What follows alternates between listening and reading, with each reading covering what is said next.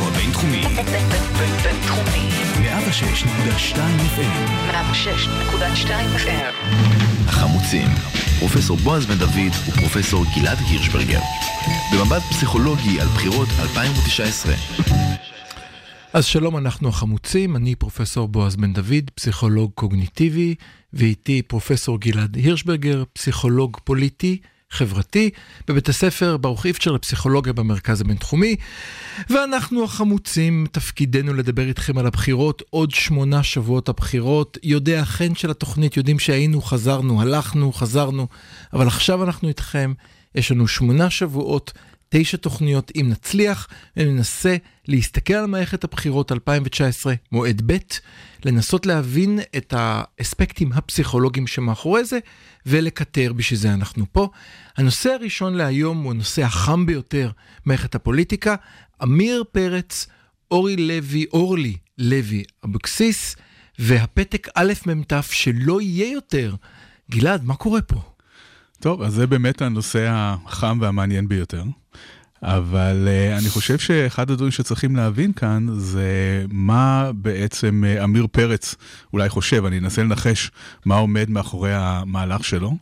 אנחנו יודעים שהשמאל כמרקחה, כמרקחה, אני כן. השמאל כולם חושבים שנעשה כאן איזשהו מעשה בגידה נוראי. אני, אני שם, זה בסדר, אתה אחר כך יכול לרדת עליי. זה התפקיד שלי פה. לא, לא יורד על אף אחד, אבל צריך להבין באמת מה לדעתי עומד מאחורי הרעיון הזה. אבל כל הרביב דרוקרים למיניהם מדברים על זה שקרה כאן דבר נורא. אז בואו קודם כל נצייר את התמונה הכללית ונבין איפה אנחנו נמצאים. אוקיי. ומה המשמעות של הדברים שאמיר פרץ עושה. כן. אז אנחנו נמצאים בבחירות מועד ב' שמתרחשות בגלל שבמועד א' לביבי יש רק שישים חברי כנסת והוא לא מסוגל להקים אה, קואליציה, ליברמן לא מוכן אה, להיכנס. אוקיי? בגלל שליברמן לא מוכן להיכנס אנחנו במועד ב'. מועד ב' מפיח תקווה עצומה בשמאל הישראלי. נכון. שוב מתחילים לספור מנדטים, לקושש מנדטים, לספור כמה עם הערבים, כמה בלי ערבים, כמה עם הדרוזים, כמה עם הצ'רקסים, מנסים לראות איך אפשר להגיע למצב שבו אה, אולי תהיה אה, שיהיה איזשהו מהפך או משהו כזה. אני שומע נימה של זלזול בקולך, נימה של טון. אני אגיד לך, אני, אני אגיד חושב לך... שזה נפלא שצד פוליטי שהפסיד אומר אני רוצה לנצח, זה חלק מה... אחרת אל תעלה למגרש, תשאר בבית. זה, זה נהדר באמת, אבל מדובר כאן בפנטזיה. למה מדובר בפנטזיה? בגלל שאין שום תרחיש שהוא, גם אם נכפיל את מספר הערבים, גם אם נעלה את כל השמאלנים בריבוע, גם אם שמאלנים יולידו ילדים רבים... בני שמונה עשרה. שיהיו בני שמונה עשרה עוד חודשיים, כן. גם אז השמאל לא יוכל בחיים להקים ממשלה. צריך להבין דבר אחד מאוד פשוט. אוקיי. ממשלת שמאל, מרכז או מה שלא יקראו לזה, אין תרחיש כזה, זה לא קיים, זה לא משהו שיכול לקרות במדינת ישראל בטווח הנראה לעין, ובטח לא בבחירות של אלפיים ותשע עשרה ב'. מה עם שני התרחישים שיכולים לקרות? ומאוד חשוב שאנשים יבינו על מה הבחירות האלה. הבחירות האלה הם על שני תרחישים. יש תרחיש אחד שבו בנימין נתניהו מצליח להקים קואליציה של שישים ואחד חברי כנסת בלי ליברמן. כן. התרחיש הזה קיים. ברגע ש... אפילו אם יש רק שישים ואחד, בוודאות תקום ממשלת ימין כן. קיצוני, ביבי לא רק מקים ממשלה, אלא גם מציל את הכיסא שלו. זה, הוא חותר ליעד הזה. ובאותו יום נחקק חוק ההתגברות, נכון, חוק החסינות, כל, כל חוק החסינות מפני ההתגברות, נכון, והכל, נכון, כן. נכון. התרחיש השני, שהוא לא מצליח להגיע ל-שישים ואחד חברי כנסת. Mm-hmm. במקרה כזה, מה שככל הנראה יקרה, זה איזושהי קונסטלציה שהיא של ממשלת אחדות. שהמרכיבים בה יהיו בוודאות הליכוד וכחול לבן, ואנחנו לא יודעים מי עוד יישב שם. התרחיש השני, התרחיש השני הזה, צריך להבין מה הוא אומר. התרחיש השני הזה אומר ששלטון נתניהו הגיע לקיצו. גם אם נתניהו יעמוד בראש הממשלה בתקופה הראשונית, אחרי שתקום ממשלת האחדות, אין הרבה סיכויים שבינואר אלפיים ועשרים הוא עדיין יהיה ראש ממשלה. אוקיי? זה התרחיש השני. ועכשיו, אם, נסת... אם נבין את התמונה הכוללת הזאת, בואו נחזור לאמיר פרץ ונסה להבין מה הוא חושב. אני רק חייב להגיד משהו, כן. לפני שתמשיך.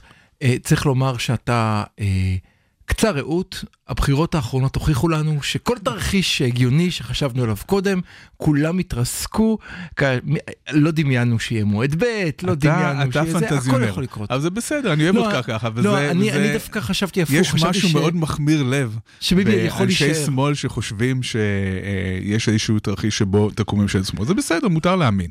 אבל אם נהיה ריאלים, אם נהיה ריאלים, אם נהיה ריאלים, התרחיש הטוב ביותר מבחינת השמאל מרכז שיכול לקרות, זה תרחיש שממשלת אחדות לאומית, שגם, זה תרחיש שגם אומר שבנימין נתניהו לא ממשיך לאור זמן אה, בתור ראש ממשלה. עכשיו, אמיר פרץ קורא את התמונה הזאת. כן. כן? בניגוד לכל השאר שיש להם כל מיני פנטזיות, ונדבר אחר כך על הפנטזיות של השאר. Mm-hmm. הוא קורא את המציאות, והוא אומר, המטרה שלי היא להיות בתוך ממשלת האחדות הזאת. כדי להיות בתוך ממשלת האחדות הזאת, אני לא יכול להתחבר למרץ. אוקיי? אני לא יכול לקחת את מרץ. אוקיי. כדי להיכנס לממשלת האחדות הזאת, אני גם לא יכול לקחת את, ה, את האדם שכל הקמפיין שלו הוא רק נגד הליכוד ונתניהו. אני חייב לרוץ לבד ואני מצליח לא רע.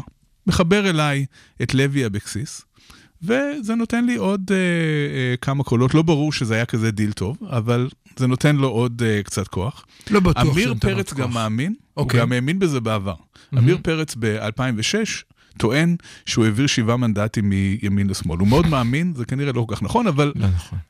הוא העביר כמה מנדטים אולי. הוא כן מאמין ביכולת שלו לפנות לציבורים שבדרך כלל לא מצביעים למפלגות מרכז-שמאל, ולהעביר אותם, והוא בונה על העניין הזה.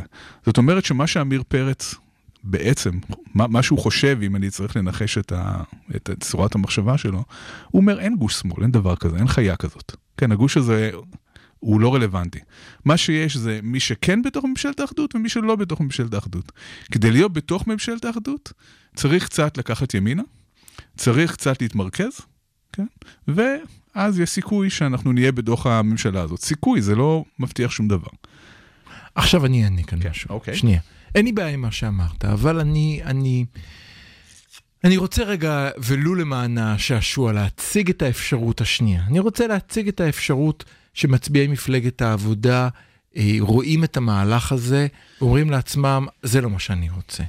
מצביעי מפלגת העבודה אומרים, אני לא ליברמן. ליברמן, כבודו במקום המונח, זה סבבה. אם אני רוצה ליברמן, אני מצביע ישר לליברמן. לקבל מישהי שהיא חצי ליברמן, חצי לא ליברמן, כבר עדיף להצביע למקור. אני רוצה לשאול עוד השערה כלשהי. אני רוצה להניח שהציבור הימני לא מטומטם. אני רוצה לשחק את המשחק הזה. Mm-hmm. ואז שבא עליו אמיר פרץ אומר, אני בכלל לא שמאלני. אתמול שאמרתי שאני בעד החזרת השטחים, וכל מה שאמרתי קודם, הכל לא היה. אני בעצם ימני אחיכם, חוץ מזה שלא ימין ולא שמאל, והשטחים זה לא מעניין, רק מעניין את הכלכלה. אני חושב שהטריק הזה מיצה את עצמו, אני חושב שהמשחק הזה בעיניי, המשחק הזה הוא לא משחק אמיתי, אני חושב שהניסיון לרמות את המצביעים, לגרום להם להאמין שהדברים, וגם, וכל, ונחליף את האותיות, כבר לא יהיה א' מ' ת', זה יהיה ת' מ' א', תמה עשרים ואחת, לא יודע מה זה יהיה. כל המשחק הזה מזלזל במצביעים. אני חושב שהזלזול במצביעים הזה, הוא מצביעים, לא מצביעים הקיימים שלו, מצביעים החדשים שהוא מנסה לגרור. כי אתה לא יכול להחליף את חבובורותיך כל יום. אוקיי, אז קודם כל בואו נראה תמונת המציאות. תמונת המציאות כרגע זה שמפלגת העבודה, אחרי המהלך הזה של החבירה לאורלי לוי, ושינוי כיוון שהוא לא כל כך מהותי לעומת גבאי, גם גבאי הלך לכיוון הזה. נכון. לא פוגע בהם אלקטורלית. זאת אומרת, אם מסתכלים בסקרים, הם כנראה, אולי הם מוסיפים מנדט או שניים, זה לא משמעותי. הם כנראה די יציבים. אבל זה היום, לפני הבזר המטורף שהולך לקרות ערב הבחירות, שכולם רצים לכחול לבן בהיסטריה. נכון. או לליכוד. זה תכף מדבר על כמה תרחישים שיכולים להיות כאן. לגבי העניין הזה של, של לנסות לקושש קולות במרכז ימין הפוליטי, זה לא רעיון מופרך כל כך. זה נכון שאתה, אתה קצת מגחיך את העניין הזה ואומר שמתחפש לימני, לא צריך להתחפש לימני. צריך להתחפש לקצת פחות שמאלני. זאת אומרת, אנחנו יודעים בצורה די ברורה, שבמרכז המפה הפוליטית יש שלולית ענקית, או ענן ענקי, שתרצה לקרוא לזה, של אנשים שהם לא ימנים ולא שמאלנים. אז למה לא כחול לבן? הם אנשים, רגע. אוקיי, זאת שאלה. הם אנשים שהם מחפשים, קודם כל הם רוצים ממשלת אחדות האנשים האלה. כן. הם אנשים שהם מתונים בד... בדעות שלהם, בכל הנושאים שרלוונטיים. נכון. ולכן הם, הם כן אנשים שאפשר באופן פוטנציאלי, באופן תיאורטי, כן אפשר למשוך אותם למפלגת העבודה. השאלה היא, וכאן הש... השאלה היא, האם באמת למפלגת העבודה יש משהו להציע מעבר לגנצייה? כש...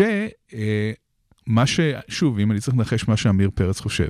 אני חברתי, אני אותנטי. לא, הוא אומר, יש כאן, יש כאן חבורה כזאת של אנשי כחול לבן, שלא אומרים הרבה, שהם לא מאוד אטרקטיביים, ועדיין מצליחים להביא שלושים וחמישה מנדטים בבחירות. ובסוף שלושים וחמישה. היום שלושים, ביום הבחירות זה שלושים וחמישה. אנחנו לא יודעים, אבל יכול להיות. הוא אומר, למה שאני לא אצטרף לחגיגה הזאת, וגם יש משהו יותר אטרקטיבי למכור. ואולי אני אפילו יכול להביא אנשים שהם לא מסוגלים. להביא מכל מיני סיבות. כן. אז יכול להיות שיש משהו במה שהוא אומר, זה לא לגמרי מופרך. אבל, יש כאן כמה תרחישים, שכאן הדרוקרים אולי צודקים בפחד שלהם. התרחיש המפחיד ביותר הוא תרחיש אורלי לוי. זאת כן. אומרת, גם אם אנחנו סומכים על זה שפרץ לא אה, פתאום אה, יצטרף לממשלת ימין אה, קיצונית של אה, נתניהו. תמורת מ... נשיאות. בוא. אתה יודע מה?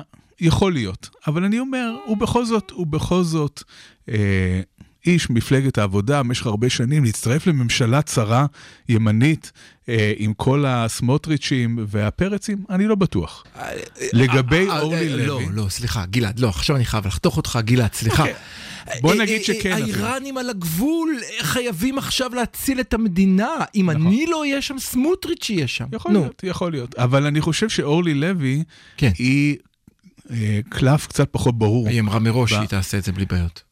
היא לא אמרה שהיא תערוק ותתפרק מהעבודה ותעבור לממשלה צרה של נתניהו, אבל יש אפשרות כזאת. זאת אומרת, יש אפשרות שאחרי הבחירות, כשנתניהו ימצא את עצמו בלי שישים ואחד חברי כנסת, ויציע להצעה שאי אפשר לעמוד בה. שרת האוצר, אמרנו. אז כאן יש באמת סכנה. אנחנו לא יודעים מה קורה בחדרי חדרים בין אה, פרץ לאורלי, האם משהו נסגר שם, האם יש איזושהי דרך להבטיח שדבר כזה לא יהיה. תראה, אבל לדרוקריזם יש דבר אחד נוסף שצריך לומר. אה, הם, הם זיהו משהו מאוד מעניין. כל פעם שמעניין משהו את ביבי הוא מגיב. נכון? Okay. כשברק עלה הוא הגיב מהר מאוד. נכון? הגיב מהר מאוד. כל הזמן מגיב. הוא וג'וניור. תלוי, אתה יודע, יש את ה... זה לגמרי הדוקטור ג'קל ומיסטר הייד. מי שמגיב נמוך ומי שמגיב גבוה. כשגנץ נהיה מעניין, הוא הגיב. נכון? אתה זוכר? אנחנו, אנחנו נדבר על זה. אורלי לוי מתחלת עם אמיר פרץ. שקט, דממה מבלפור. כמו שהילדה שלי אומרת, צרצרים, צרצרים, צרצרים. אין כלום, אין תגובות. לא חשפו לאמיר פרץ את, ה, את המשקפת החסומה. לא, עדיין לא שמענו שהוא אנס. הוא עוד לא נאמר עליו שהוא פדופיל. מה זה הדבר הזה? זאת אומרת ש... בפחות בעיניי, וכאן אני מצטט שוב את אותם עיתונאים, בתוך בלפור חשים שהצירוף הזה לא כל כך רע להם. הם לא דואגים שהמוני ליכודניקים ירוצו לחפש איפה הפתק גשר. אוקיי, okay, וכאן יש משהו, זה, זה מעניין מה שאתה אומר, אבל יש איזושהי נימה קונספירטיבית בדרך שבה אתה מתאר את זה. אתה בוודאי. בעצם אומר שיכול להיות שהם יודעים דברים שאנחנו לא, לא יודעים, לא, לא, ובגלל לא, לא, זה לא. הם מרוצים. לא יודעים, אני חושב שהם רואים את המפה כמוני וכמוך, כן. ואומרים בדיוק את מה שאנחנו אמרנו, כששאלו את אורלי לוי בצורה ישירה, ברעיון עיתונאי, אחרי המהלך, היא מתחייבת לא לשבת עם ביבי, אמרה מה פתאום? אני חושב משהו אחר. אני חושב שהסיבה שהם אולי אפילו שמחים מכל מה שקורה בשמאל, זה בגלל שהם אומרים, יש כאן סיכוי לא רע, ששלוש מפלגות שמאל לא יעברו את אחוז החסימה. לא שמישהו ייפול. כרגע, גם ברק וגם מרץ מתנדנדות על אחוז החסימה, וגם אמיר פרץ לא רחוק כל כך. זאת אומרת שאם אנחנו נגיע ליום הבחירות במצב הזה, ויהיה את שתיית המנדטים המסורתית שקורית ביום הבחירות, לא מופרך לחשוב ששלושת המפלגות האלה לא יעברו את אחוז החסימה. לא מופרך בכלל. לא מופרך בכלל, נשמע יותר ויותר סביר. צריך לזכור ש-אלף וחמש מאות קולות הפרידו בין הימין החדש לבין ארבעה מנדטים, מה שאומר ש... ומוזמנים לשמוע את זה בפודקאסטים הישנים שלנו, שנמצאים בכל אמצעי, אמרנו לא פעם שלדעתי, אחוז החסימה הזה הוא פסיכי לחלוטין, אתה חלקת עליי, אני עדיין חושב שאחוז החסימה הזה מייצר עיוותים מאוד משמעותיים לרצון הבוחר. אני דווקא חושב ההפך. אני, אני, אני חושב שצריך להעלות את אחוז החסימה לסביבות החמישה אחוז, אנחנו כבר uh, שמענו כאן ממומחה כן. לנושא הזה, שזה נכון. פחות או יותר אחוז החסימה מעוז. שקיים, ב, כן, ממעוז, שזה אחוז החסימה שקיים במדינות רבות בעולם. הסיבה שחשוב דווקא להעלות את אחוז החסימה היא יציבות. לא, אנחנו לא צריכים שכל, שכל מיני רסיסי מפלגות יגרמו כאן לבלגן, לבלגן ש, שסורר פה. ברגע שאחוז החסימה עולה, במקום שיהיו המון מפלגות, יהיו שניים, שלושה מפלגות, והמצב יהיה הרבה יותר טוב, כמו בארצות הברית, כן? אז אני, אני לא ניכנס עכשיו לוויכוח, אני אומר חמישה זה סבבה, אבל שלוש נקודה ארבע זה נורא, כי הוא קרוב מספיק בשביל לגרום למפלגות הקטנות לרוץ. זאת אומרת, או שתעשה חמש או שתעשה אחד. אבל לא ניכנס לזה עכשיו. אני אסכם, אז התחלנו לדבר על מפלגת העבודה, שכבר אולי לא תהיה מפלגת העבודה. זאת שהאותיות שלה הוא א' ממטף, שיכול שכבר האותיות שלה לא יהיו א' ממטף, שבראשה עמד אמיר פרץ, שיכול להיות שכבר לא יקראו לו אמיר פרץ, לא יודע, יחליף לאלף, אין לי מושג. מספר שתיים היא אורלי לוי אבקסיס, ממפלגת גשר הגדולה, בעלת ההיסטוריה האדירה, שתקבל שלושה מושבים בכל עשירייה, כמובן מפלגת עבודה זה חשוב עד המאה ועשרים לראות מי יהיה ממוקם. האיחוד הזה מעורר חששות ותקוות, תלוי את מי אתה שואל, ואנחנו נגלה את התשובה, אני חושב כבר בשבועיים הקרובים, אני לא חושב שזה סוף פסוק לגבי הרשימות בשמאל, ועל לא, כך אחרי ההפסקה.